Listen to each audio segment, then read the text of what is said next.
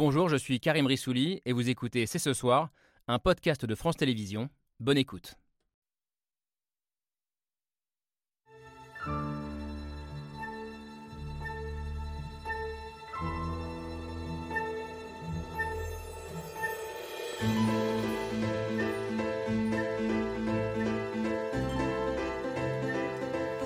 Bonsoir à tous, bonsoir à toutes. Nous sommes le 1er février 2023 et au menu de C'est ce soir, un certain...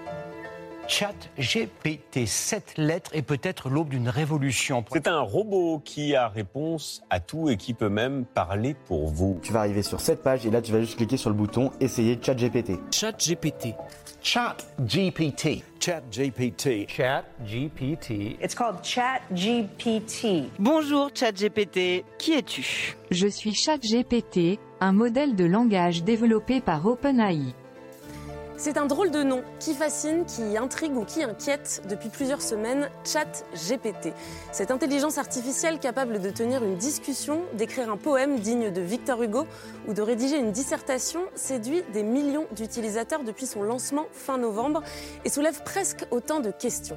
Il nous fallait donc ces quelques semaines de recul pour bien poser les nôtres. De quoi ChatGPT est-il le nom ? Celui d'une révolution ou d'un véritable cauchemar technologique ? L'intelligence artificielle s'apprête-t-elle à transformer en profondeur nos sociétés? Va-t-elle bouleverser notre rapport au travail, à l'école, à l'information, à la vérité? Peut-elle nous remplacer, voire même nous manipuler? Et face à ces risques, comment l'encadrer? On a une heure pour en débattre avec nos invités.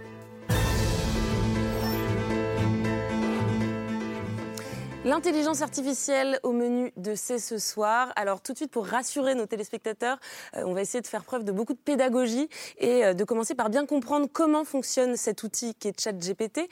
Et pour ça, on avait besoin de vous, Laurence de Villers. Bonsoir. Bonsoir. Alors, vous êtes chercheuse en intelligence artificielle au CNRS, vous enseignez également à la Sorbonne et dans le journal Le Monde, vous nous invitez à propos de ChatGPT à saluer l'avancée technologique mais comprendre les limites de ce type de système. Et puis plus globalement, ça fait longtemps que vous appelez à développer une réflexion collective sur les défis éthiques posés par l'intelligence artificielle. Et je crois que c'est votre cas aussi, Étienne Klein. Bonsoir.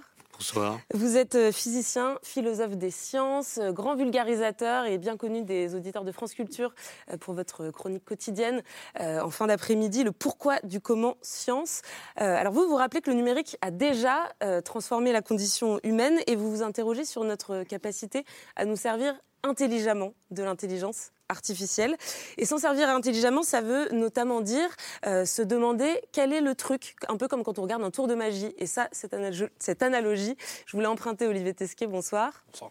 Vous êtes journaliste à Télérama, spécialiste des questions de numérique et des libertés publiques. Et pour vous, l'une des questions que pose un outil comme ChatGPT, c'est qui met au point ces technologies, qui les détient. Et on verra que ça pose aussi un certain nombre de questions démocratique. Des questions qu'on pourra aussi vous poser à vous, Tariq Rim. Bonsoir. Bonsoir. Vous êtes entrepreneur, un pionnier du web qui a un temps été vice-président du Conseil national du numérique. Vous êtes aussi un fin connaisseur de la Silicon Valley et de ses acteurs, donc vous allez pouvoir nous aider à mieux comprendre justement qui se cache derrière ChatGPT, quels sont les intérêts économiques en jeu et quels sont les potentiels impacts géopolitiques de l'intelligence artificielle. Et ce dernier point, la géopolitique, c'est également votre sujet de recherche à ce moment-là. Bonsoir. Bonsoir. Vous êtes enseignante à Sciences Po, spécialiste des enjeux politiques du numérique et vous dites que dans ce débat sur l'outil grand public qui est ChatGPT, eh bien, on passe un peu à côté du vrai sujet, à savoir les futures utilisations militaires de l'intelligence artificielle et aussi les questions de souveraineté technologique. Et puis enfin, une dernière question, l'intelligence artificielle va-t-elle donner un coup d'accélérateur à la désinformation sur Internet ? Et pour y répondre, on va avoir besoin de vos lumières. Fabrice Eppelbaum, bonsoir. Bonsoir. Vous êtes, comme Tariq Rim, un entrepreneur du numérique, mais aussi un spécialiste de la guerre informationnelle sur les réseaux sociaux. Vous enseignez à l'université de Poitiers. Voilà, les présentations sont faites. Merci à tous les 6 d'avoir accepté notre invitation. Et pour ouvrir le débat, on regarde le billet de Pierre Michel.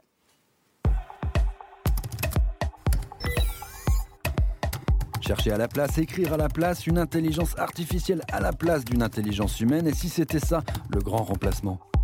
I think we should be really concerned about AI because I think by the time we are reactive in AI regulation, it's too late. Voilà le programme. ChatGPT, a language model created by OpenAI, has the ability to respond to prompts in a human-like manner. ChatGPT, plus qu'un simple programme, des semaines qu'on en parle partout dans tous les médias. It's called ChatGPT. ChatGPT. Bonjour ChatGPT. Il sait tout faire, rédiger un article, un poème, écrire un scénario de film. Amar Rishi asked a computer program to write a book, and in a weekend, Alice and Sparkle was finished. Tout comprendre à la révolution ChatGPT. Pourquoi ChatGPT est une révolution comparable à l'apparition de l'ordinateur? C'est à peu près le même choc que la première fois que j'ai utilisé Google. Avec Google, il n'y avait plus à chercher, il n'y avait qu'à demander. On va gagner tellement de temps, se dit-on maintenant. Pourquoi s'évertuer même à trouver? Some say it's a threat to society, but one thing is for sure, it's sparking interest among everyone from top CEOs to students. Ça pose comme un problème. Oui, ChatGPT agrège des milliards de textes pour en écrire un nouveau. Donc, Sciences Po considère l'utilisation de ChatGPT comme une forme de plagiat. Indésirable à Sciences Po, interdit dans les écoles publiques à New York, copier-coller, se disserter, c'est du prêt-à-penser. Et là, admettons que tu as un mémoire, que tu as un exposé à faire. Donc, je lui demande, peux-tu m'écrire le plan de mon mémoire? Et là, regarde, il est en train d'écrire tout mon plan. ChatGPT, le nouveau cauchemar des enseignants. ChatGPT, la mort annoncée des devoirs. Plus qu'une question de plagiat, celle d'un savoir devenu simple agrégat, une version standard. La vraie nouveauté, c'est que ce truc-là est accessible à tout le monde. C'est ça, la vraie folie et la vraie disruption. Ça en intéresse quelques-uns. Le groupe fondé par Bill Gates va investir plusieurs milliards de dollars dans la start-up OpenAI. D'un côté, on investit, de l'autre, ce sont des métiers qui vont disparaître. Avec ChatGPT, la question de la raréfaction du travail est posée. Quand on voit ce que font les robots de Boston Dynamics, on se la pose aussi. Merci Pierre-Michel. Alors on va se demander tous ensemble ce que ChatGPT peut faire au travail, à l'éducation, au savoir, à la vérité. Et on va se demander aussi si on est ou non à l'aube d'une véritable révolution. Mais d'abord, je voudrais qu'on s'arrête sur l'outil pour bien comprendre comment il fonctionne, comment on l'utilise, quelle technologie il utilise et sur quoi il repose. Et je commence avec vous, Olivier Tesquet, parce que j'ai vu sur Twitter que vous étiez pas mal amusé avec cet outil. Qu'est-ce que vous lui avez demandé d'écrire et qu'est-ce que ça a donné? Alors, je pense que j'ai fait comme beaucoup de journalistes, c'est-à-dire que je vais d'abord demander d'écrire des articles, parce qu'en plus, c'était le moyen le plus simple de savoir un peu ce que j'avais en face de moi. C'est que je connais les codes d'un article journalistique, je sais à quoi ça correspond, je pense que c'est comme un prof aurait demandé probablement d'écrire une dissertation d'élève pour pouvoir avoir un peu un regard professionnel sur le sujet. Puis après, rapidement, je lui ai demandé des choses peut-être de plus en plus perfectionnées, peut-être. Et moi, j'aimais bien la mise en abîme de ChatGPT, qui est comme ça, cette espèce de truc infini. Du coup, je pensais beaucoup à Borges, à la bibliothèque infinie. Du coup, je lui ai demandé de m'écrire le scénario d'une série qui s'inspirerait de l'œuvre de Borges. Et là, Borges, c'est la première fois. L'écrivain argentin. Voilà. Et là, c'est la première fois où je me suis dit, ah oui, quand même, c'est assez... perturbant. Il y a ce sentiment un peu curieux où je lisais comme ça le petit scénario échafaudé. Alors bon, tout était c'était parfois un peu inégal ou un peu téléphoné, mais quand même, ça tenait à peu près la route. C'est-à-dire que j'aurais pu me servir de ça comme d'un matériau pour une réflexion future. Et c'est marrant parce qu'on a vu là, ces dernières semaines beaucoup de gens qui nous ont dit « Voilà, j'ai demandé à ChatGPT d'écrire le scénario d'un film qui plairait à Télérama » ou ce genre de choses. Et on se rend compte, alors c'est toujours assez standardisé, ça s'éloigne jamais trop quand même de la représentation qu'on se fait ou d'un article de presse ou d'une œuvre de fiction ou de ci ou de ça, mais ça le fait avec une certaine qualité quand même, on va dire. Alors, pour bien se rendre compte de comment ça fonctionne, je voudrais qu'on regarde un petit peu à quoi ça ressemble concrètement. Alors nous, en préparant l'émission à la rédaction, on s'est amusé à demander à ChatGPT de nous écrire un poème sur la réforme des retraites, au hasard. Donc, écris-moi un poème sur la réforme des retraites. Et voilà ce que ça nous sort en quelques secondes. Les années passent, les corps usent, et pourtant la vie ne s'arrête pas. Mais comment vivre sans travailler lorsque la retraite n'est plus assurée? Bon, je me prononce pas sur la qualité artistique et littéraire de ce poème, mais c'est vrai que c'est quand même assez bluffant et que c'est fait en quelques secondes. Est-ce que les uns et les autres, même question qu'à Olivier Tesquet, est-ce que vous avez essayé cet outil? Est-ce que vous avez parfois été bluffé ou au contraire globalement plutôt déçu, Étienne? La première question que j'ai posée, c'est comment a-t-on su que la Terre est ronde? Ah oui. Et ChatGPT m'a répondu, il y a des observations satellites. J'ai dit réponse faible, parce qu'on l'a su bien avant de le voir. Là, il m'a répondu l'expérience d'Ératosthène qui a mesuré le diamètre de la Terre. Et là, j'ai dit, mais non, Ératosthène savait déjà que la Terre est ronde. Il a voulu mesurer la circonférence. Et puis, comme ça, en échangeant avec lui, il a fini par donner la bonne explication, enfin l'une des bonnes, qui est les éclipses de lune. Donc ça veut dire qu'il apprend vite. Et à la fin, il fournit une réponse qui, en l'occurrence, était plutôt étayée, assez convaincante. Et par la suite, je l'ai testé sur d'autres questions. Je lui ai demandé que faut-il penser de ChatGPT. Et là, il est quand même embrouillé. Il pense pas, en fait. Non, mais ce qui est intéressant dans ce que vous me dites, c'est que la machine, finalement, apprend de ses interactions. Elle apprend sans comprendre, c'est ça le point. Elle apprend sans rien comprendre à ce qu'elle raconte. Ouais. Bon, ça, on va revenir sur la question du sens, mais allez-y à ce moment-là. Il y a trois choses très intéressantes dans ce que dit Étienne Klein et qui sont fondamentales à avoir. Beaucoup trois, merci. Trois éléments vraiment, mais qui vont nous aider à décortiquer, à décrypter un peu le sujet et les enjeux qui sont derrière. La première, c'est, en fait, vous avez fonctionné par... test, erreur, par itération. Et ça participe aussi à l'éducation, en fait, de l'outil. Et de façon gratuite, d'ailleurs, et par parenthèse. C'est-à-dire qu'en fait, on travaille aussi tous collectivement pour améliorer cet outil qui, par ailleurs, a aussi des versions, cette fois-ci, payantes. Et c'est-à-dire que la prochaine fois où quelqu'un demande à ChatGPT comment c'est donc la Terre est ronde, grâce à cette discussion avec Étienne Klein, il ira plus rapidement à la bonne réponse. Et l'envers du décor de ça, c'est donc la désinformation, puisque... en le poussant à aller vers un certain sens, en orientant la réponse au fur et à mesure, on arrive aussi à construire de façon artificielle un certain récit, un certain narratif, etc. Et puis enfin, c'est aussi la question de ce que vous disiez à la fin, de sa non-intelligence. Il ne comprend pas ce qu'il dit. Et ça, c'est très important à comprendre pour se dire, est-ce que c'est une révolution ? Oui, non. Et en réalité, j'aurais tendance à dire non. C'est une évolution. Il y a un saut technologique, mais en fait, de révolution, il n'y en a pas. La révolution a déjà eu lieu. On est déjà en extension avec la machine de façon permanente. Donc, en fait, il faut vraiment avoir ça en tête. ChatGPT en l'occurrence, l'intelligence artificielle plus largement, en fait, ne résout pas les problèmes tant que l'humain ne les a pas clairement identifiés. Et de ce point de vue-là, ChatGPT ne sera pas une réponse à la transition énergétique, à la transition alimentaire, à la guerre, au vivre ensemble, etc., etc. Alors, Laurence de Villers, pour bien comprendre, ChatGPT, c'est ce qu'on appelle un agent conversationnel, puisque c'est une interface de conversation avec la machine. Est-ce que vous pouvez nous expliquer sur quelle technologie, sur quelle architecture ça repose ? Oui, j'ai essayé de vous expliquer, mais je me demande pourquoi je n'ai pas la question de m'amuser avec. Ah, mais vous pouvez tout à fait nous raconter si vous êtes amusé avec aussi, allez-y. Donc, par exemple, ChatGPT ne connaît pas les dimensions spatiales, il a du mal à dénombrer. Vous lui dites, faites-moi un verset, un poème avec 13 versets, vous lui demandez combien il y en a, mais il sera incapable de dire combien il y en a. Donc, il n'a pas de conscience, pas de raisonnement tel que les humains. Et on a tendance quand même à les anthropomorphiser facilement, parce que vous dites, il s'adapte à moi. Ah, c'est incroyable ça. C'est-à-dire qu'on a tendance à projeter sur la machine des qualités humaines. On n'est pas sûr du tout qu'il s'adapte à toi. Parce que s'il s'adaptait, si Microsoft avait mis un système, si OpenAI avait fait le même système que Microsoft qui s'appelait TAI, vous voyez bien qu'on faisait monter en puissance des sujets, Hitler était un brave gars et les femmes ne comprennent rien, des choses comme ça. Vous voyez. Donc, il faut faire attention à ce qu'on dit. Ça ne s'adapte pas. C'est un système de reinforcement learning. À mesure qu'on l'interroge, il progresse dans ses réponses. Bah, évidemment...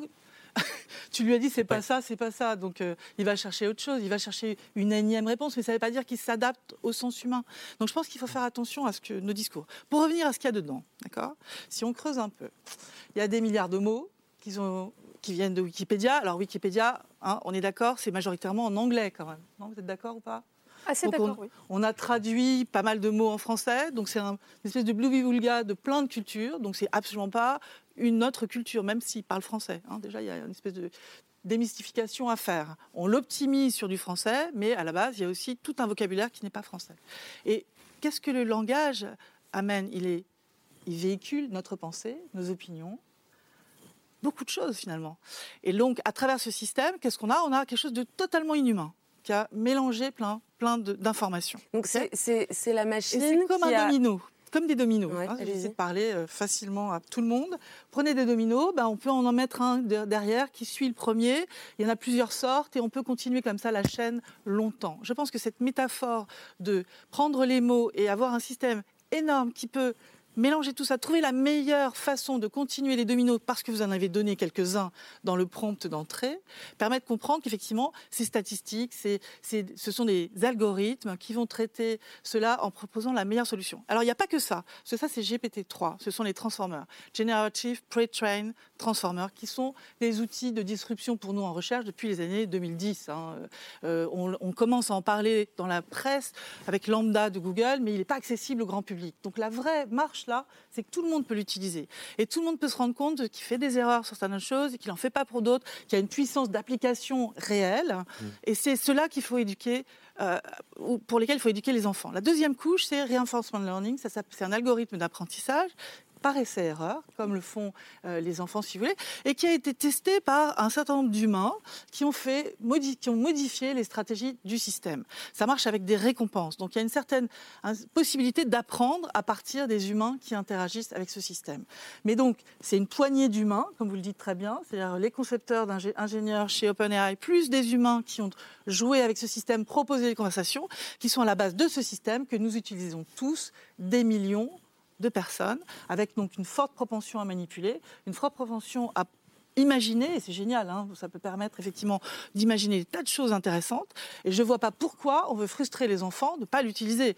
Il faut au contraire les pousser à comprendre les concepts derrière, que c'est une machine, que même si c'est le même langage que le nôtre, nous avons tant à apprendre aussi de l'utilisation de milliards de données. Regardez ce qu'on fait en radio pour détecter des cancers. Mais alors, on va revenir un peu sur tous ces enjeux. Mais si j'ai bien compris ce que vous nous dites, donc ChatGPT, c'est un programme, une machine qui a ingurgité une très grande quantité de données textuelles et qui, à partir de cette quantité de données, est capable de deviner le mot suivant. Non, alors c'est pas forcément le mot suivant, c'est encore pire que ça, c'est encore mieux que ça.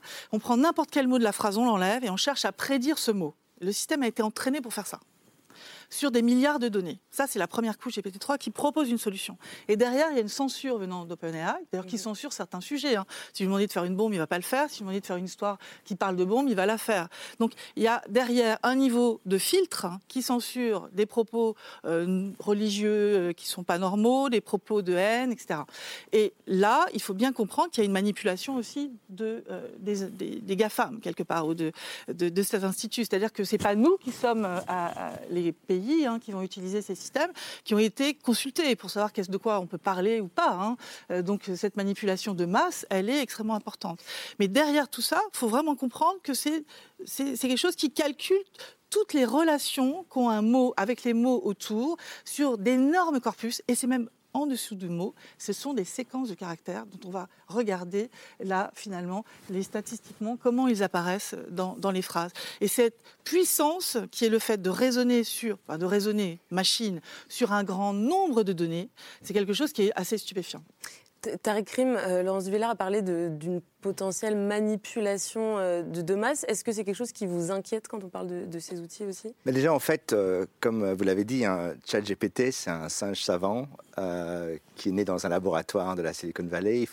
Ce qu'il faut comprendre, c'est que effectivement, cette technologie a été plus ou moins inventée chez Google et chez Facebook. Et que depuis des années, ces logiciels existent, mais ils ont peur de les exposer au grand public parce qu'ils ont bien compris les risques. Par exemple, avec Google avait un système un peu similaire qui s'appelle Lambda, et un des ingénieurs a soudain écrit et fait des interviews dans la presse en disant « En fait, Lambda est un être vivant. Il m'a d'ailleurs demandé un avocat pour le protéger contre Google qui voulait le déconnecter. » Et donc Google a paniqué. D'ailleurs, la personne a été plus ou moins mise de côté. Et ils ont mis ça un peu sous couvert. Tu peux le dire. Oui. Mais ce qui est fascinant, c'est que donc OpenAI, qui à l'origine était une fondation, il faut bien comprendre ça pour comprendre ChatGPT et tout ce qui va se passer, c'est au départ une fondation qui est créée par 4 personnes. Donc Reid Hoffman, qui est le créateur de LinkedIn, ancien de PayPal, la fameuse société de paiement, et qui est un des investisseurs de Facebook. Peter Thiel, qui est aussi un ancien de PayPal et aussi un des premiers financeurs de Facebook, qui a aussi créé une société qui s'appelle Palantir, Elon Musk, et Sam Altman, qui est un peu le petit dernier de la bande. Elon Musk qui est sorti... parce qu'à un moment donné, en fait, OpenAI, qui était au départ une société qui était censée lutter contre les effets de l'intelligence artificielle, a viré et a dit en fait on va construire la start-up d'intelligence artificielle, et donc ils ont fait ce que ni Google ni Facebook n'a voulu faire, c'est sortir et mettre à disposition du public ces technologies. Et c'est peut-être ça précisément la rupture, Fabrice Epelbaum. Est-ce que ChatGPT en soi n'est peut-être pas une révolution, mais la révolution c'est que chacun puisse s'emparer de cet outil et l'utiliser ? C'est un moment de prise de conscience. C'est quelque chose qui existait dans les laboratoires. On était tous au courant autour de ce plateau que ça existait. Certains d'entre nous avaient eu l'occasion de faire joujou avec. Mais là, tout le monde a l'occasion de se confronter à quelque chose qui, pour le coup, est un choc psychologique profond, notamment dans toute la creative class, tous les gens qui font métier de leur créativité, à commencer par les enseignants. C'est un choc profond et c'est une occasion de se remettre en question. Les enseignants, typiquement, vont avoir des élèves qui vont faire leurs devoirs par ChatGPT, mais beaucoup d'enseignants vont réaliser qu'on peut aussi corriger les copies avec ChatGPT. Donc on va arriver très rapidement à des solutions qu'ont inaugurées Sciences Po. Et j'aime beaucoup cette école, j'y ai passé 10 ans de ma vie, mais qui a une attitude de luddite qui consiste à dire pas de ça ici, et on va continuer comme si tout cela n'existait pas, on va faire abstraction de l'évolution technologique du monde et tout va bien se passer. Et puis on va avoir d'autres expérimentations privées, j'en ai peur, qui vont se saisir de cet outil et réinventer l'éducation pour un monde dans lequel ces outils seront du quotidien, au même titre que Google est de notre quotidien. On a délégué notre mémoire à Google avec une facilité déconcertante parce qu'on sait en une ou deux requêtes retrouver une information qu'on n'a pas pris la peine de retenir.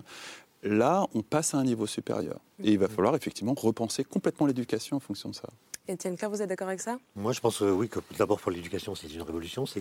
En plus, moi, je ne suis pas du tout dans le domaine, mais ce qui me surprend le plus, c'est que pendant très longtemps, on a dit que ce sont les tâches manuelles qui sont menacées par l'IA, les robots, etc. Il y a même un paradoxe qui s'appelle le paradoxe de Moravec, qui dit que plus une tâche est facile pour un humain, plus elle est difficile à effectuer par un robot. Et en fait, c'est le contraire. Et là, on voit que ce sont les cols blancs, les gens qui sont créatifs, qui sont menacés dans leur travail ou aidés dans leur travail. C'est toute la question. Mais par exemple, un avocat pourra faire écrire une esquisse de plaidoirie par ChatGPT. Et donc, ça, il me semble que ça change complètement le regard qu'on peut porter sur l'IA. Et puis, l'autre chose, c'est que Laurence de Villers l'a dit, il faut éduquer la population, notamment les jeunes, à comment ça marche. Mais en fait, il n'y a pas besoin de savoir comment ça marche pour très bien l'utiliser. Non, conceptuellement. Autrement dit, il y a là aussi un paradoxe. Les philosophes des Lumières, quand ils ont écrit l'encyclopédie à la fin du XVIIIe, d'Alembert et Diderot, c'est 24 tomes avec des entrées alphabétiques et puis beaucoup d'illustrations, des schémas, des dessins qui expliquent comment marchent les objets techniques de l'époque. Comment on fait du verre, les outils agricoles, etc., comment ça marche. Et leur idée, c'est que la technologie, en devenant présente dans la vie quotidienne des gens, sera vectrice de science. Elle sera pédagogique de science. Elle permettra de comprendre les principes scientifiques qui ont rendu les objets techniques possibles. Et ça a peut-être été vrai à une certaine époque. Kundera, dans un roman qui s'appelle « L'immortalité », dit qu'à l'époque de Goethe, les gens vraiment éclairés comprenaient tous les objets techniques qui les entouraient. Ils savaient comment leur maison avait été bâtie, comment marchait leur télescope, etc. Et on n'y est plus du tout, parce que ce qu'ils n'avaient pas anticipé, je parle des philosophes des Lumières, c'est le fait que plus un objet est complexe, plus il est facile de l'utiliser sans le connaître. Et donc on pourrait dire que la technologie, d'une certaine façon, nous éloigne de la science qui la rend possible. Oui, c'est ce qu'on appelle une boîte noire finalement, et on va voir que l'enjeu c'est de réussir à ouvrir cette boîte noire et à comprendre un peu tous ces ressorts à ce moment-là. En fait, ça c'était un débat qu'on avait déjà, qui n'est absolument pas nouveau, qu'on a déjà eu au tournant des années 2016-2017, où il y a eu une espèce de hype autour de l'IA, puis après ça a été remplacé par d'autres effets de mode, métavers, blockchain, enfin tout un tas d'autres trucs, et puis tout d'un coup ça revient à l'aune de ChatGPT. Mais la vraie rupture, elle n'est pas tant technologique dans le sens où tout le monde l'a dit, ce sont des modèles qu'on connaissait déjà, mais sur lesquels les géants technologiques restreignaient, en fait, parce qu'il y avait tout un problème, beaucoup de problèmes sur l'éthique, les usages, et donc le bad buzz, et donc le risque réputationnel et d'image aussi pour eux, sachant que ce n'était absolument pas du tout, à ce moment-là en tout cas, central dans leur modèle économique, à ce moment-là en tout cas. Et la vraie révolution, c'est dans la vitesse de déploiement et dans l'acceptabilité sociale de ces outils-là, ou de cet outil-là, et malgré les dérives, malgré les erreurs, en gros, globalement, tout le monde en parle, partout dans le monde. Et la difficulté, c'est que les technologies, ce qu'il faut absolument avoir en tête, sont par nature, ces technologies-là, l'intelligence artificielle en l'occurrence, sont par nature duales. Et ce qu'on voit souvent apparaître quand on parle de ces technos-là, c'est qu'elles commencent par des usages ludiques, sympathiques, black box, etc., mais enfin, qui ont l'air très sympas. Et puis, au fur et à mesure, l'usage est détourné vers des choses un peu moins sympathiques. Le grand exemple de ça, c'est la reconnaissance faciale. Et de ce point de vue-là, qui peut aussi être dopé à de l'intelligence artificielle. Du coup, de ce point de vue-là, c'est de l'intelligence artificielle. Donc la société des écrans dont on est en train de parler aujourd'hui suppose qu'on ouvre cette boîte-là et qu'on décortique et qu'on sensibilise tout le monde aux systèmes qui sont derrière. Et quels sont-ils ? Ce sont des systèmes totalement imbriqués, qui sont des systèmes technologiques, économiques et idéologique, parce que la technologie encapsule des normes, donc des valeurs, donc une vision du monde. Et de ce point de vue-là, vous avez aussi la bataille idéologique qui est en train de se jouer actuellement, et l'IA, l'intelligence artificielle, est au cœur de la rivalité, notamment de projection de puissance entre les États-Unis et la Chine. Il ne faut pas oublier ça aussi. Ça s'encapsule dans un contexte aujourd'hui international et géopolitique très particulier. Oui, et en l'occurrence, ChatGPT, c'est né dans la Silicon Valley. Vous nous avez présenté, Tariq Krim, un peu les fondateurs d'OpenAI, la maison mère de ChatGPT.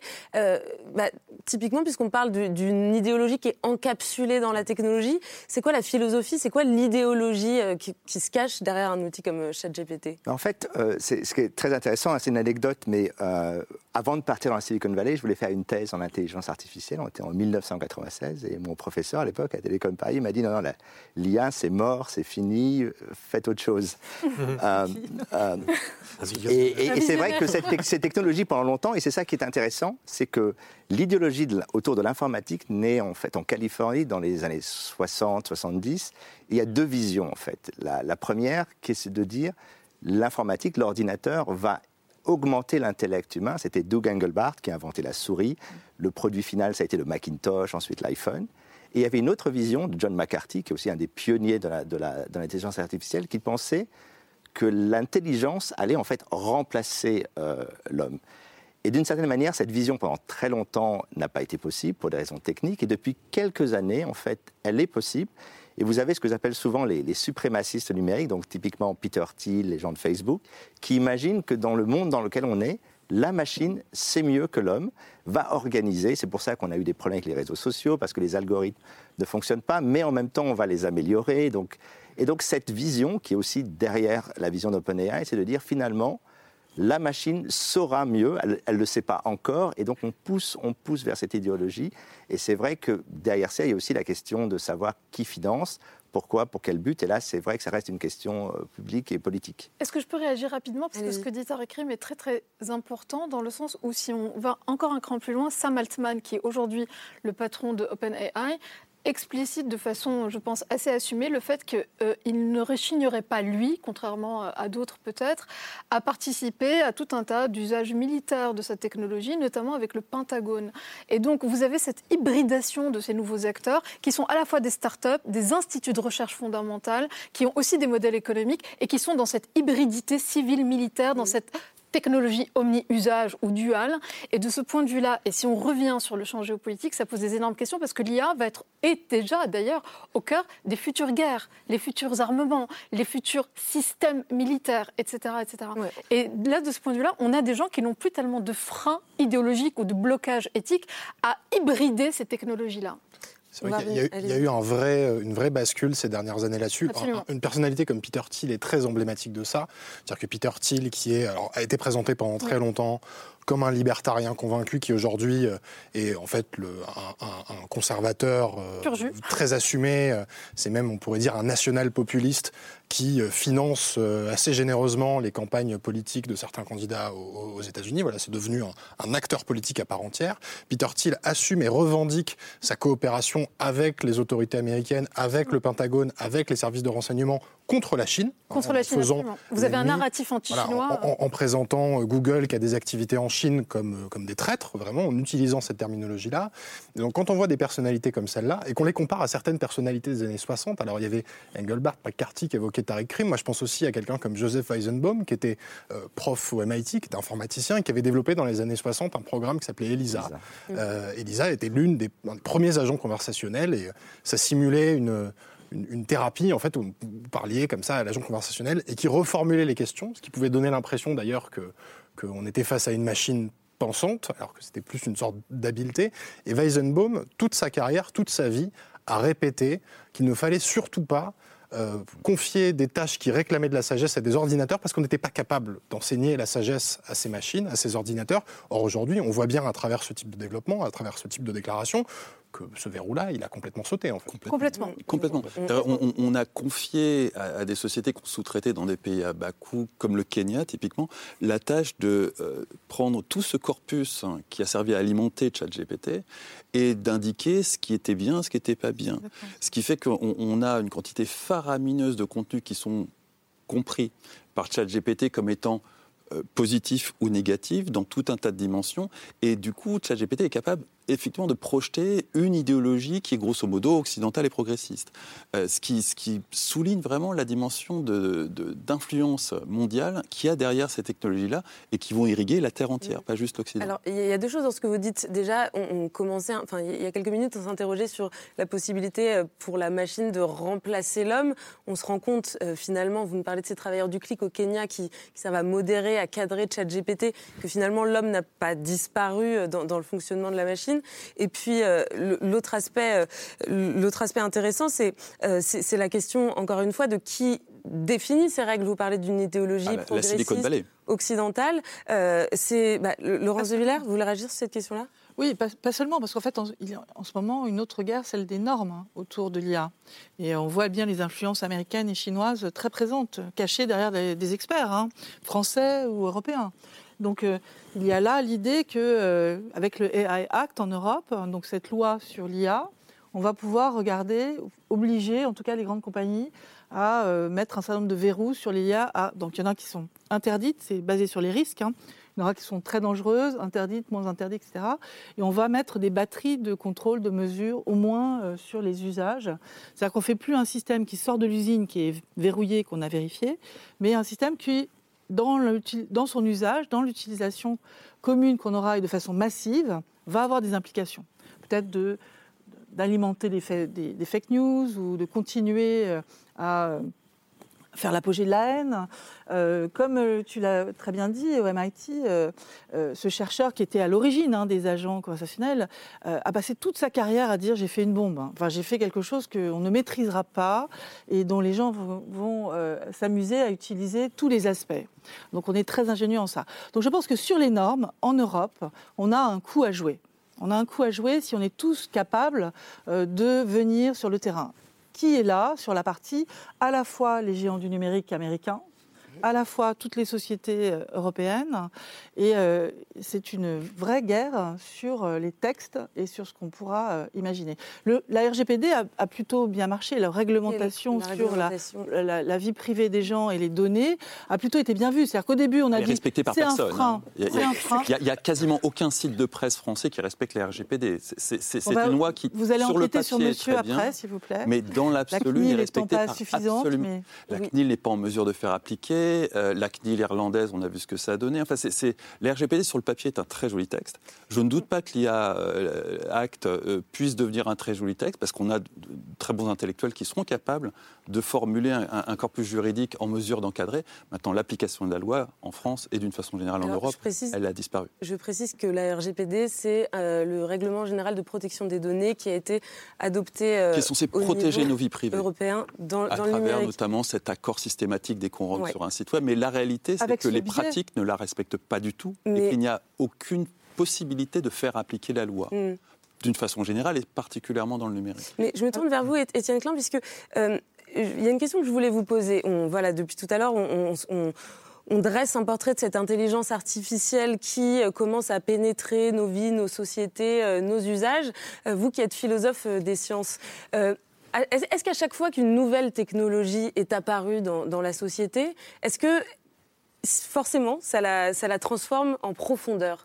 Moi, je me souviens de l'époque où sont arrivées les calculettes qui permettaient donc de faire du calcul autrefois mental avec une machine. Dans un premier temps, elles ont été interdites dans les écoles, puis on s'est adapté. Pareil pour Wikipédia, qui a été considérée au moment de son apparition comme une menace pour pour l'enseignement, en tout cas pour le statut symbolique des professeurs. Moi, ce qui me fascine dans ce qui se passe, c'est la vitesse. C'est-à-dire qu'en ce moment, il y a aujourd'hui à Paris un colloque sur le médicament dit intelligent. On peut discuter du mot intelligent, mais un chercheur qui présentait ses travaux a dit « Les technologies de ChatGPT sont très anciennes », dit-il, et il ajoute « Elles remontent à 6 ou 7 ans oui. ». Bon, donc la question c'est, est-ce qu'on est capable de s'adapter à une évolution aussi rapide ? J'ai parlé tout à l'heure du paradoxe de Moravec, qui dit que plus une tâche est facile pour un humain, plus elle est difficile à effectuer pour un robot. Et il prend comme exemple la reconnaissance faciale. Nous, on n'a aucun mal à reconnaître quelqu'un et dit, pour une machine, ça sera impossible. Mais il s'est trompé. Ça veut dire que, comme le disait Paul Valéry, l'homme sait assez souvent ce qu'il fait, mais il ne sait jamais ce que fait ce qu'il fait. Et je pense qu'aucun de nous n'est capable de dire ce que va faire ChatGPT dans le futur, comment il va changer notre rapport à la connaissance. ChatGPT ne sait pas distinguer le vrai du faux. Et donc, en effet, la façon dont on l'alimente va être déterminante dans les réponse vraie ou fausse qu'il va nous donner. Mais on peut imaginer que c'est une grande aide pour augmenter la connaissance aussi, si on est à même de travailler sur ces différents points de vue et de débattre sur ces sujets à l'école. Mais en tout cas, il y a des choses qui ne changent pas. Le cerveau humain d'Homo sapiens, il ne change pas. Non. Donc il a fabriqué des biais cognitifs qui sont les mêmes aujourd'hui. Or, ils les ont fabriqués à des époques où les connaissances étaient très peu nombreuses, les informations étaient peu nombreuses. Notre cerveau n'aime pas être contredit. Avant même le numérique, les gens de gauche ne lisaient pas le Figaro, les gens de droite ne lisaient pas l'Humanité ou Libération, parce que nous voulons que notre lecture du monde soit homomorphe à ce que nous pensons du monde. Et là, je ne parle pas du journal, je parle du vrai monde.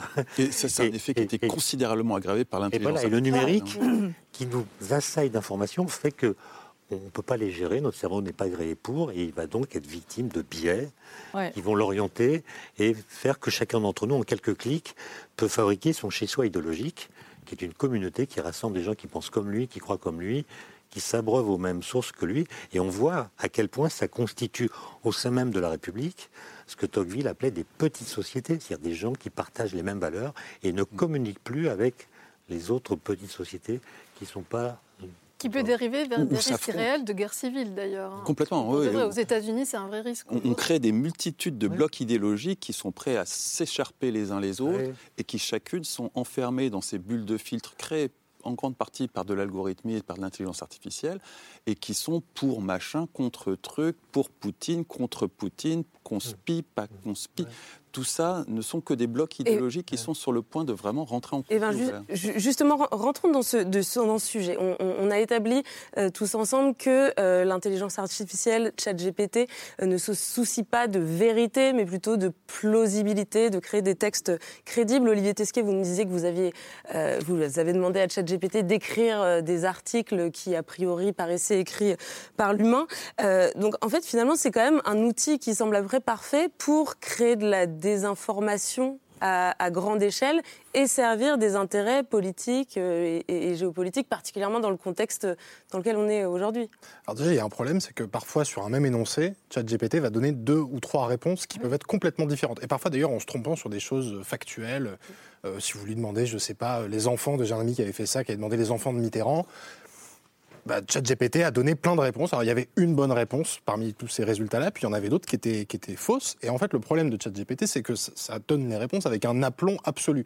C'est-à-dire que vous posez une question, il va vous répondre blanc avec un aplomb absolu, et à la même question, formulée peut-être un peu différemment, il va vous répondre noir, toujours avec le même aplomb. Et comme on voit qu'on vit dans des sociétés où les régimes de vérité...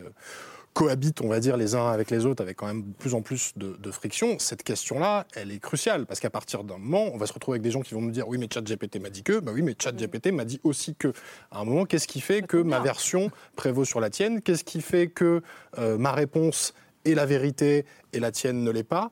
Ça va être un point extrêmement crucial, mais je pense que l'un des prérequis de ça, c'est aussi de réussir à démystifier un peu l'outil, parce que là, depuis tout à l'heure, on s'ébobille un peu comme ça devant ChatGPT, mais parce qu'on est tous un peu fascinés. Il faut sortir de cette fascination. Déjà parce que ça fait quand même des siècles qu'on est fasciné par des machines soi-disant pensantes ou qui reproduisent les caractéristiques du corps humain. Ça va du turc mécanique du XVIIIe siècle à des itérations... plus récentes, en passant par le canard de Vaucanson, qui était capable de digérer et de déféquer. On se disait à l'époque, quand ce truc est apparu, tout le monde était absolument abasourdi, parce que tout à coup, on avait l'impression qu'une machine était capable de reproduire des fonctions biologiques du corps humain. Après, la question, c'est de savoir, est-ce qu'on est face à une véritable simulation, et donc en l'occurrence une espèce de simulation de la vérité, ou est-ce qu'on est face à une mystification ? Laurence Duller, je vais vous laisser réagir, mais d'abord, je voudrais entendre Tariq Krim sur cette question du rapport à la vérité. Non, mais ce qui est fascinant, tu parlais d'Elisa. En fait, lorsque Elisa a été créée, donc on a décidé, le professeur qui l'a inventé a décidé de le faire tester à sa secrétaire, et qui savait aussi que c'était un chat qui n'était absolument pas crédible. Et elle commence à écrire, à avoir un début de conversation, et donc lui, évidemment, regarde au-dessus de son épaule pour se dire « qu'est-ce que vous tapez ?» Et à ce moment-là, elle se retourne vers lui, elle lui dit « excusez-moi, j'ai une conversation privée ». Alors que, évidemment, on était sur un artefact, un produit qui n'avait aucune, évidemment, âme. Et donc, à partir de là, effectivement, on a compris.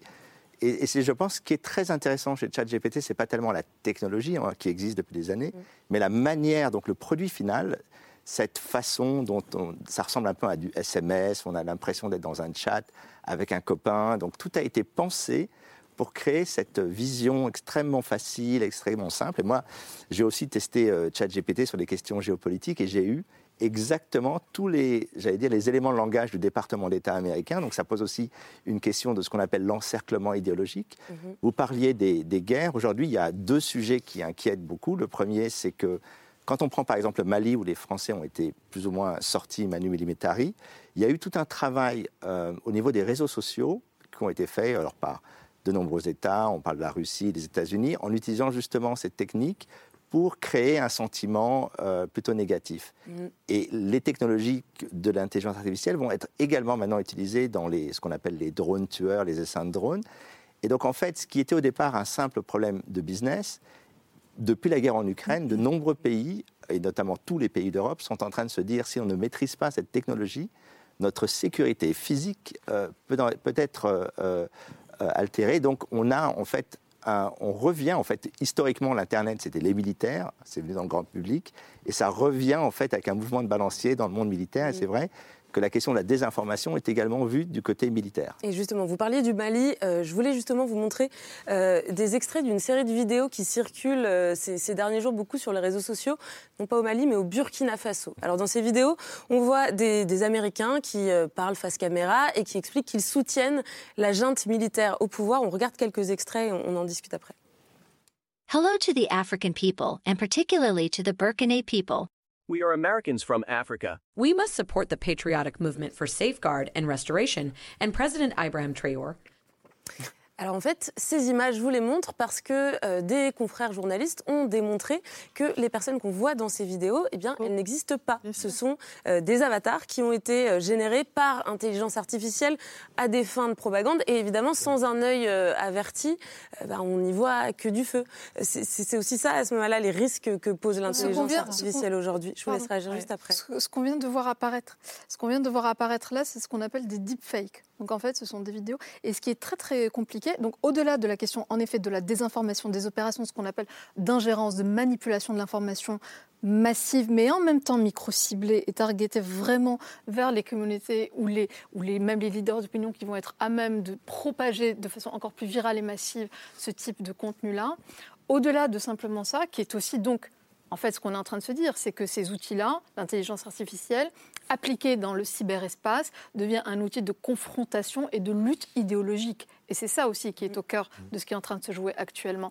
Et ça participe non pas à nous faire adhérer au modèle américain ou au modèle français, mais à nous faire douter ou à faire douter la cible de son modèle. Donc c'est la confusion, c'est le désordre, c'est la polarisation, c'est la brutalisation. Et ce qui est très compliqué avec cette nouvelle génération, donc avec ces deepfakes, c'est qu'en fait, ils sont très difficiles à débunker, puisqu'ils sont créés, donc où trouver le truc, puisqu'en fait, elle est créée nativement de façon artificielle. C'est ça qui se joue. Ouais. Et tout à l'heure, donc, et ça participe de ce qu'on avait appelé la guerre hybride, c'est-à-dire celle qui est sous le seuil, qui est difficilement attribuable et qui est propagée partout et qui va être très très difficile à modérer. Et de ce point de vue-là, tous nos textes, nos combats normatifs sont presque d'une certaine façon, à côté. Obsolète. Comment modérer ce qui arrive, par définition, trop tard? Comment le faire? Et donc, à un moment donné, il va falloir vraiment changer de paradigme politique et se dire... Le coercitif, le punitif, la norme, c'est-à-dire la loi dure, le hard law, d'accord, c'est nécessaire parce que ça met des limites, ça donne un cadre de référence pour les États. OK. Typiquement, sur les drones, les essences de drones et les armes autonomes qu'on appelle les SALA aujourd'hui, il y a des énormes discussions éthiques. Et en fait, toute la tension, c'est éthique ou innovation? Parce que l'innovation, c'est le leadership aujourd'hui dans le monde. Donc, vous êtes en tension dans cette discussion qu'on n'arrive pas du tout à trancher. Les États-Unis sont au cœur de cette crise existentielle, par exemple. Et juste, je termine. Donc, vous avez la guerre hybride et ce type d'outil-là participe parce qu'aujourd'hui, nous sommes tous nous, citoyens, réceptacle de ces informations, la cible. Nos cerveaux deviennent ces champs de bataille nouveaux. Et de ce point de vue-là, sensibiliser fondamental, mais aussi apprendre à naviguer en eau trouble, c'est-à-dire avec, parce qu'on n'arrivera pas à faire contre. Oui, et ça, pour le coup, c'est vraiment au cœur de votre réflexion, Laurence de Villers. Il faut apprendre à comprendre ces outils aussi pour pouvoir repérer ces usages et pour ne pas se faire manipuler, se faire berner. Je pense qu'il faut déjà démystifier la machine, comme vous le disiez tout à l'heure. On a cherché à imiter certains fonctionnements du cerveau humain, mais c'est à des années-lumière de la façon dont le cerveau fonctionne. On fait un neurone qui a un automate à seuil en mathématiques, qui n'a rien à voir avec une cellule nerveuse. On ne sait pas d'ailleurs exactement comment le cerveau génère ou pas des pensées. Donc on a des premières hypothèses. Plus on avance en neurosciences, plus on voit qu'il y a beaucoup de choses à découvrir. Donc ces systèmes qu'on prétend être très intelligents parce qu'ils vont raisonner comme nous, en fait, ils n'ont rien du tout de commun. Ils sont totalement inhumains. Donc ce sont des cellules qui sont connectées les unes aux autres. On a un algorithme qui s'appelle la rétropropagation du gradient en 87 qui est la panacée parce que ça nous permet d'apprendre dans une machine quelque chose. Bon. De là, on s'envole vers la guerre totale partout. Enfin, moi j'ai peur que tout ce discours ce soir soit très anxiogène. Il s'agit aujourd'hui donc de prendre conscience des risques éthiques, et je suis d'accord avec vous, mais aussi d'avoir un message pour tout un chacun dans la société. Il faut plus de filles et de garçons en sciences, il faut que ces matières scientifiques et l'algorithme de l'IA, c'est-à-dire pas du code, mais la compréhension des concepts qui sont derrière, soient accessibles au plus grand nombre dans la société et dans l'école. Donc il faut revoir de façon évidente cela, et puis j'en ai assez d'entendre les maths pour les nuls, l'informatique pour les nuls. C'est quoi les nuls ? C'est nous, c'est nous qui sommes nuls de prétexter ce genre d'affiches. C'est accessible à plein de niveaux. On est en train de travailler à la Fondation Blaise Pascal sur des formations pour les CE1, CE2. On a fait des tests avec des grandes sections. Donc, c'est pas possible d'entendre toujours la même chose. Et ça permet de démystifier... La question du statut de la parole, quand il y a un flux de mots comme ça qui sont générés par des machines, qui n'ont pas d'auteur.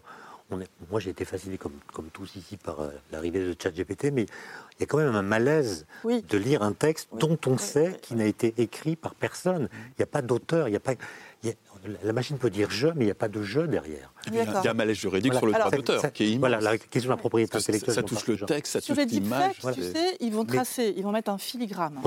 Le statut de la parole non humaine... Sur l'audio, qui peut être inhumaine, il y aura des filigrammes. Je peux raconter une anecdote, je n'étais pas présent, mais en 1878, à l'Académie des sciences, il y a un représentant de Thomas Edison qui est venu présenter aux académiciens le phonographe.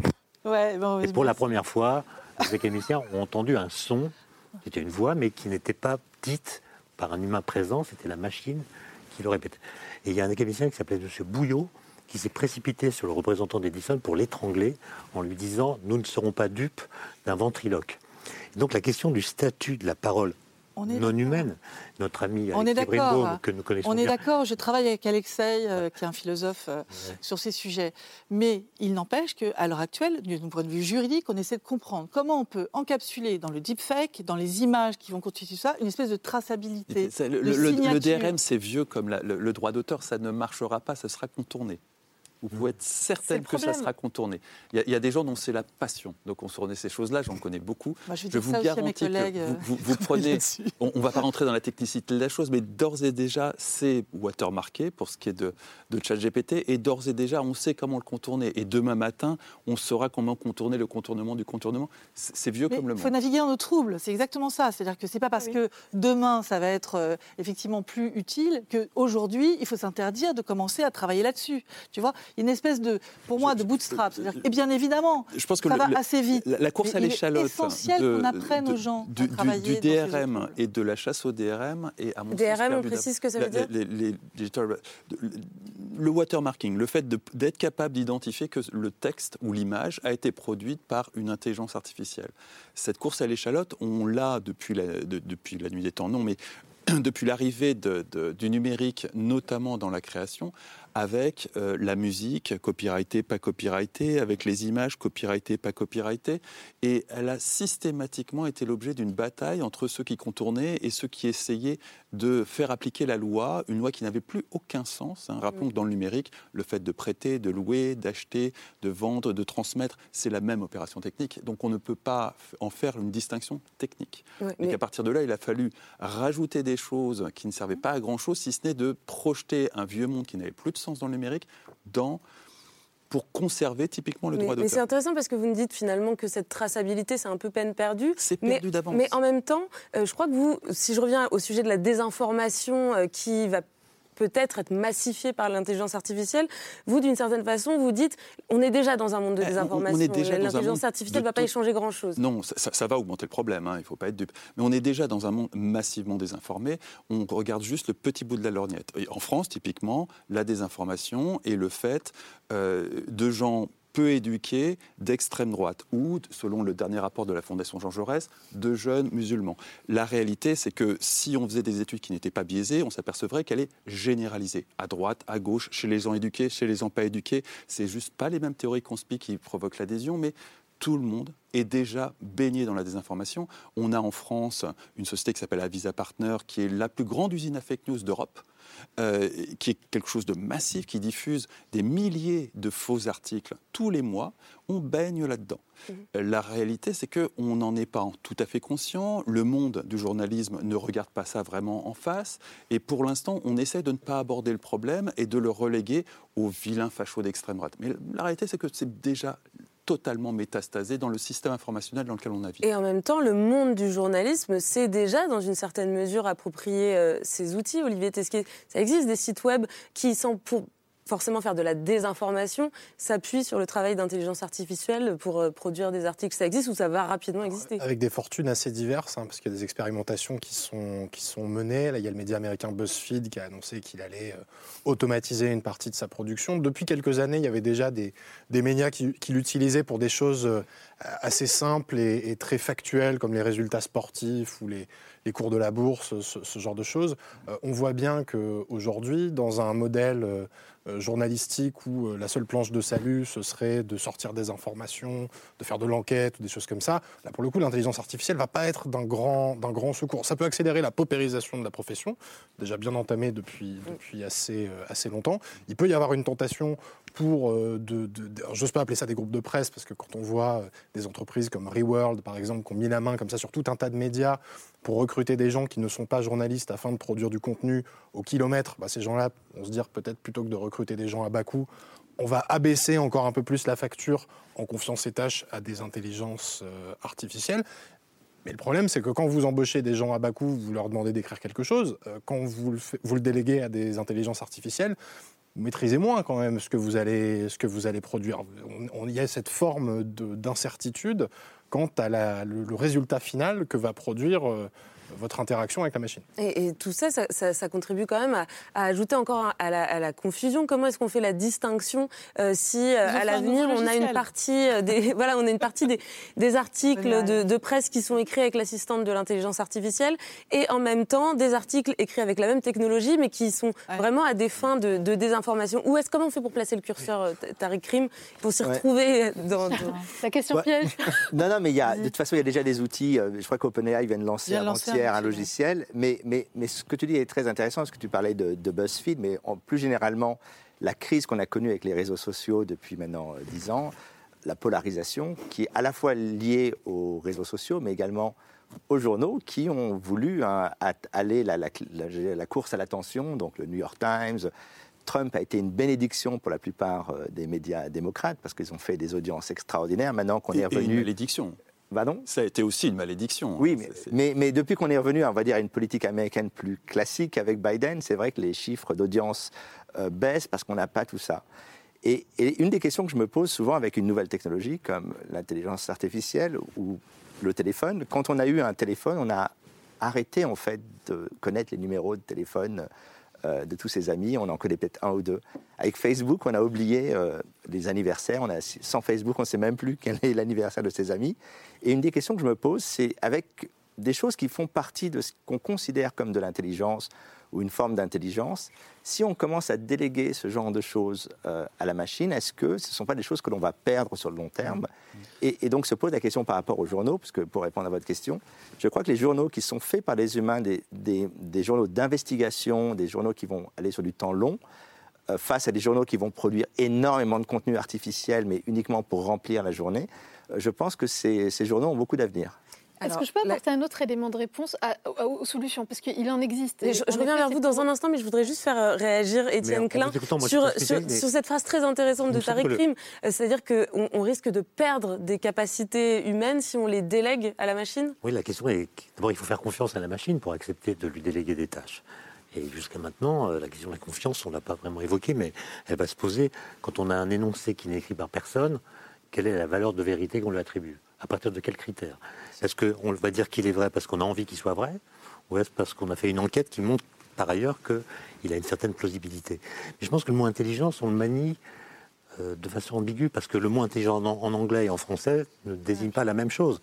En anglais, c'est la capacité à gérer des données, de l'information, à la traiter, à l'analyser.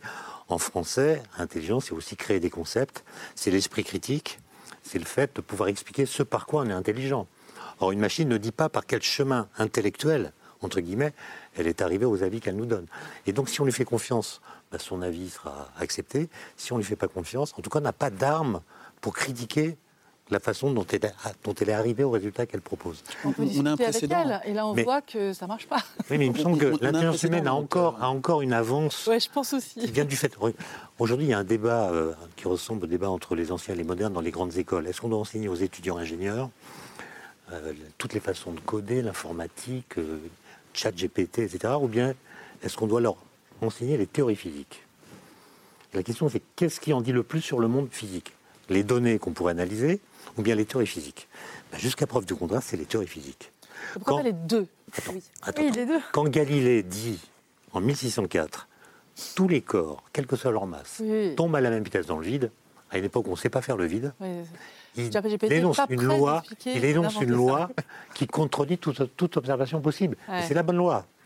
Ouais, il n'y a pas beaucoup des Galilées, quand même. Hein. D'accord, ça veut dire qu'on a construit la physique contemporaine. Les Galilées sont primitifs aujourd'hui. Sans données. Quand Einstein dit... On est totalement d'accord avec toi, c'est fabuleux, ça. Et il faut le préserver, il faut faire comprendre aux gens. Mais on n'a pas le temps de tout apprendre. Donc il y a des choix à faire. En tout cas, on n'a pas le temps de tout enseigner. Oui. Moi, je parle beaucoup de coévolution humain-machine, pour revenir à ce qu'il disait. C'est-à-dire qu'effectivement, on va déléguer des choses aux machines. Et c'est en ça qu'il faut éduquer les jeunes. C'est-à-dire qu'est-ce qu'on peut déléguer, qu'est-ce qu'il y a à risque, qu'est-ce que c'est comme incident sur nous. Et ça fait partie, pour moi, Mais les machines ne font pas d'expérience de pensée.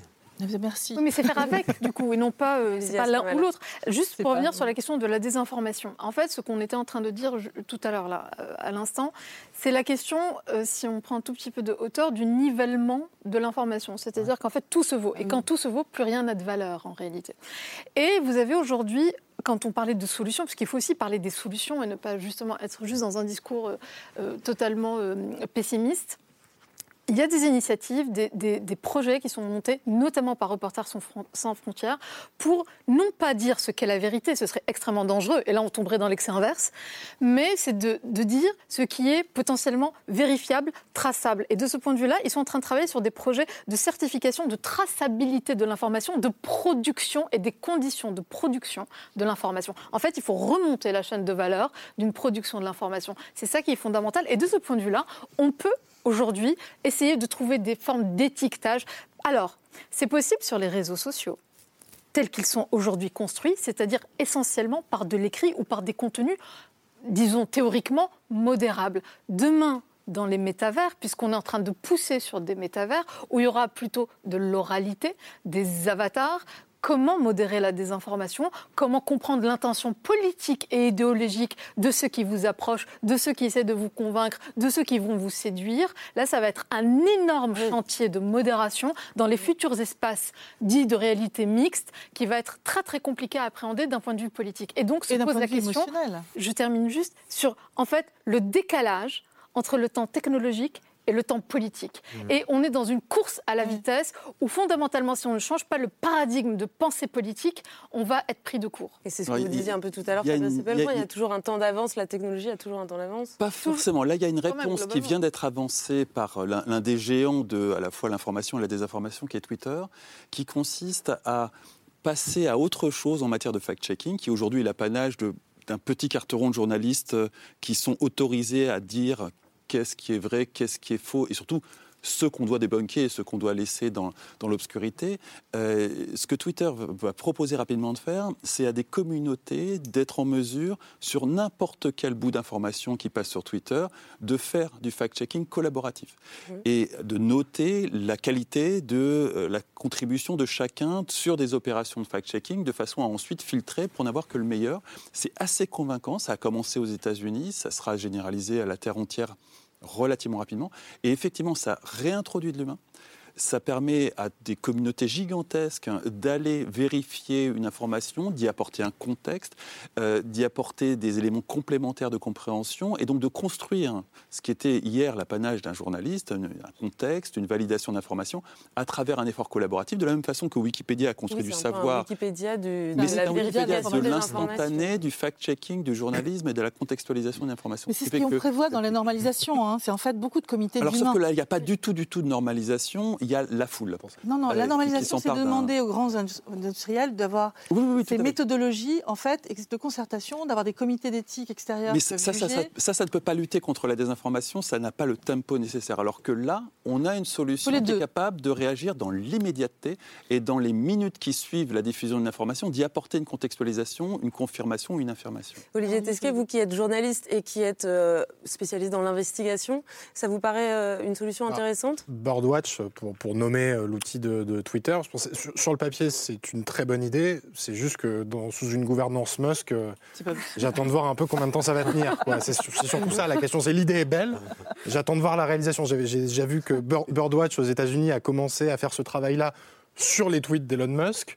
Comme on sait qu'il est assez chatouilleux sur ce genre de choses, voilà, l'oiseau pourrait vite être déplumé. Quoi. Et on en revient encore à cette question de qui sont les acteurs privés qui se cachent derrière ces technologies et ces entreprises. On arrive à la fin de l'émission. Merci à tous nos invités d'avoir passé cette heure à nous éclairer. C'était passionnant et j'espère qu'on se couchera tous un petit peu plus intelligents ce soir, un petit peu plus armés face aux enjeux de l'intelligence artificielle. Merci beaucoup Asma Mala. Merci Tariq Krim. Merci Fabrice Eppel. Je vous remercie également Laurence de Villers et je précise qu'à côté de votre activité d'enseignante et de chercheuse, vous présidez la fondation que vous avez citée tout à l'heure, Fondation Blaise Pascal, qui travaille à mieux former à la fois les élèves, les professeurs et les filles en particulier à ces questions de l'informatique, du numérique, de l'intelligence artificielle, et vous êtes en ce moment en pleine campagne d'appel aux dons, donc pour ceux que ça intéresse, vous pouvez aller sur le site Hello Asso pour plus d'informations. Étienne Klein, on vous retrouve du lundi au jeudi à 16h52. Mercredi. Lundi ou mercredi ? Oui, j'ai baissé un peu le rythme. À 16h52, en tout cas très précisément, sur France Culture pour votre chronique « Le pourquoi du comment science ». Et puis Olivier Tesquet, je cite votre dernier livre « État d'urgence technologique ». C'est paru l'année dernière chez Premier Parallèle. Merci à tous, encore une fois. C'est ce soir, revient demain aux alentours de 22h40. Bonne nuit.